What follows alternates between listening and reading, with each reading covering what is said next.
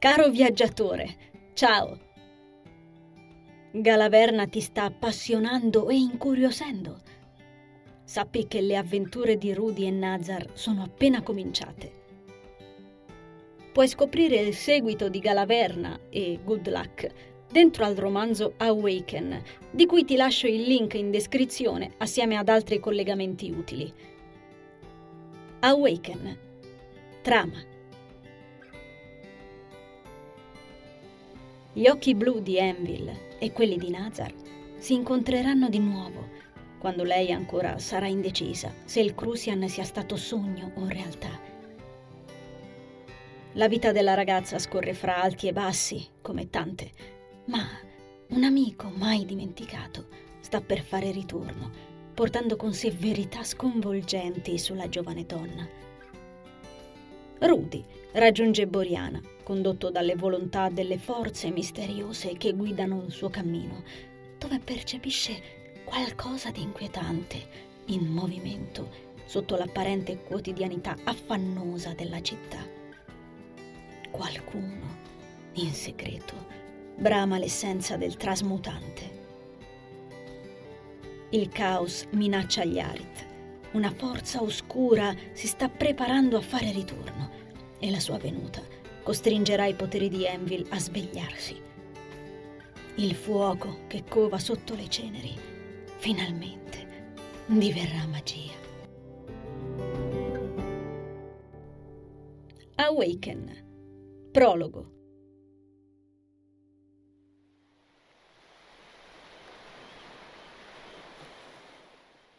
Si era addormentata nel suo letto e si era risvegliata altrove. La prima volta in cui era capitato, si era guardata attorno un po' smarrita, tirandosi a sedere e affondando le dita nella sabbia sottile.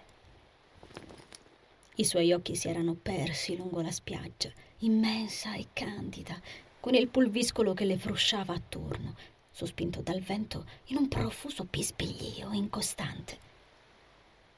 Il mare lambiva la battigia, baciando la costa, increspandone i granelli. La ragazza seguì con occhi stanchi quelle movenze ipnotiche, ancora frastornata. Un altro alito di vento si intrufolò in qualcosa, facendolo fremere. La ragazza volse il viso alle proprie spalle, ritrovando una folta e rigogliosa macchia di arbusti dietro sé fu colpita da quei colori, dai robusti tronchi chiari e intrecciati tra loro, simili a liane che si inerpicavano verso il cielo, slanciando le fronde in quell'azzurro tanto vivido da sembrare rifulgere di vita propria. Il verde in quelle foglie emanò uno scintillio, ne fu quasi sicura. Si chiese dove fosse capitata alzandosi su gambe incerte. Si accorse di avere i piedi nudi solo quando li sentì affondare in quella sabbia calda e piacevole, appena inumidita sotto il primo strato sottile che ammiccava alla radiosa luce del sole. Per un po' il suo sguardo fu ingoiato da quella macchia. Teneva il capo sollevato per poter guardare fino in cima e percepì piacevole torpore risalirle dalle caviglie come se l'intero ambiente la stesse accarezzando. Il vento sussurrò ancora, scompigliandole il taglio corto dei capelli scuri e solleticandole il collo. Il vestito blu al ginocchio che aveva addosso e che le risaltava il seno modesto si unì alla danza della brezza. La stoffa grezza si agitò appena attorno alle gambe esili della ragazza. L'occhio blu, tatuato sulla schiena di lei, spirciava l'esterno, da dietro quel tessuto accarezzato dai raggi solari. Fu solo udire un ruggito in mezzo agli alberi, dei quali non si intravedeva la fine, che la distolse da quella contemplazione onirica. Il cuore le schizzò subito in gola e raddrizzò la testa, scrutando allarmata in mezzo al dedalo di quei tronchi. Il suono si ripeté e lei si lasciò sfuggire un verso di spavento, caracollando all'indietro e sollevando zolle di sabbia. Corse fino al bagnasciuga. Poi si fermò per guardarsi alle spalle col fiato spezzato. A quanto pare non c'era proprio un bel niente che la stesse inseguendo. Si chiese se avesse immaginato ogni cosa. Enville.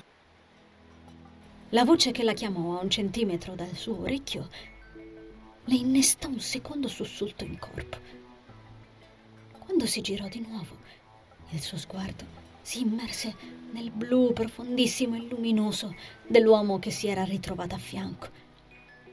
Incredula si coprì la bocca con le mani, soffocando uno strillo di gioia. L'uomo dalla pelle bianca sorrise con una dolcezza infinita, spalancando le braccia. Ciao, bambina. Enville si gettò addosso a Nazar e pianse con trasporto travolgente, aggrappandosi a lui con ogni grammo di forza che aveva in corpo. Lo strinse fortissimo, temendo che potesse svanire, e pianse e pianse mentre l'uomo la cullava. Lui aspettò che si quietasse un po' stringendola a sé e lasciandosi inzuppare l'elegante abito blu. Pazientò per quella calma, anche se aveva atteso quel momento tanto a lungo. Quando il respiro di lei gli suonò migliore, nonostante la stretta ferrea in cui lo teneva avvinghiato, decise di parlare ancora. Come sei cresciuto?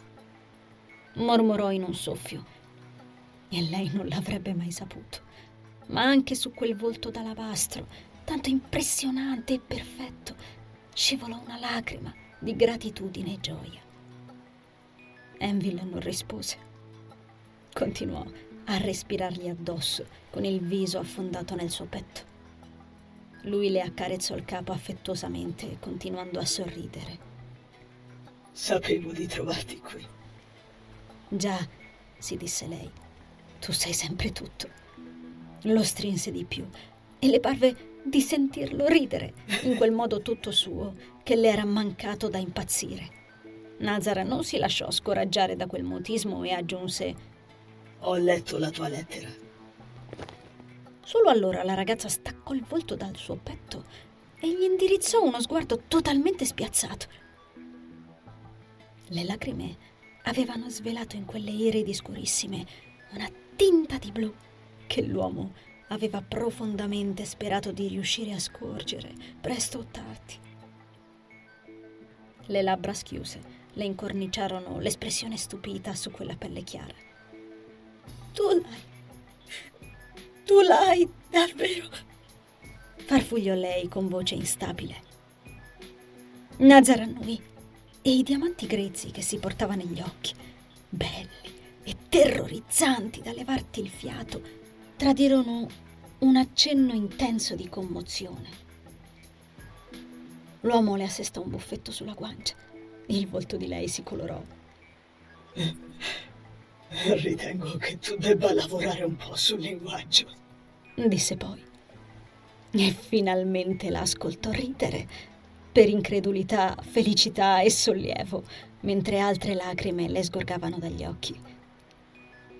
Quel sorriso svelò la donna che Enville stava diventando, cancellando i lineamenti adolescenti tanto impressi nella memoria dell'uomo che, tuttavia, ancora provavano ad affacciarsi in quel volto. Parlarono insieme per lungo tempo su quella spiaggia, stringendosi uno contro l'altra studiando le danze del mare ed ascoltando il bisbiglio delle onde. Il ruggito tra gli alberi era già dimenticato. La paura di perderlo ancora svanì in lei, né non le importava di star sognando o meno. Lo credeva morto e invece in qualche modo lui era lì. E non contava che fosse vero o no, perché tra la prima e la seconda pelle Enville lo sapeva, per certo. Avrebbe continuato a trovarlo, proprio lì, su quella spiaggia. Il dolore ed i timori in presenza di lui svanivano, come era sempre stato, assumendo una patetica sfumatura insignificante. Era tornato da lei ora e lo sapeva per certo. Non sarebbe andato via mai più.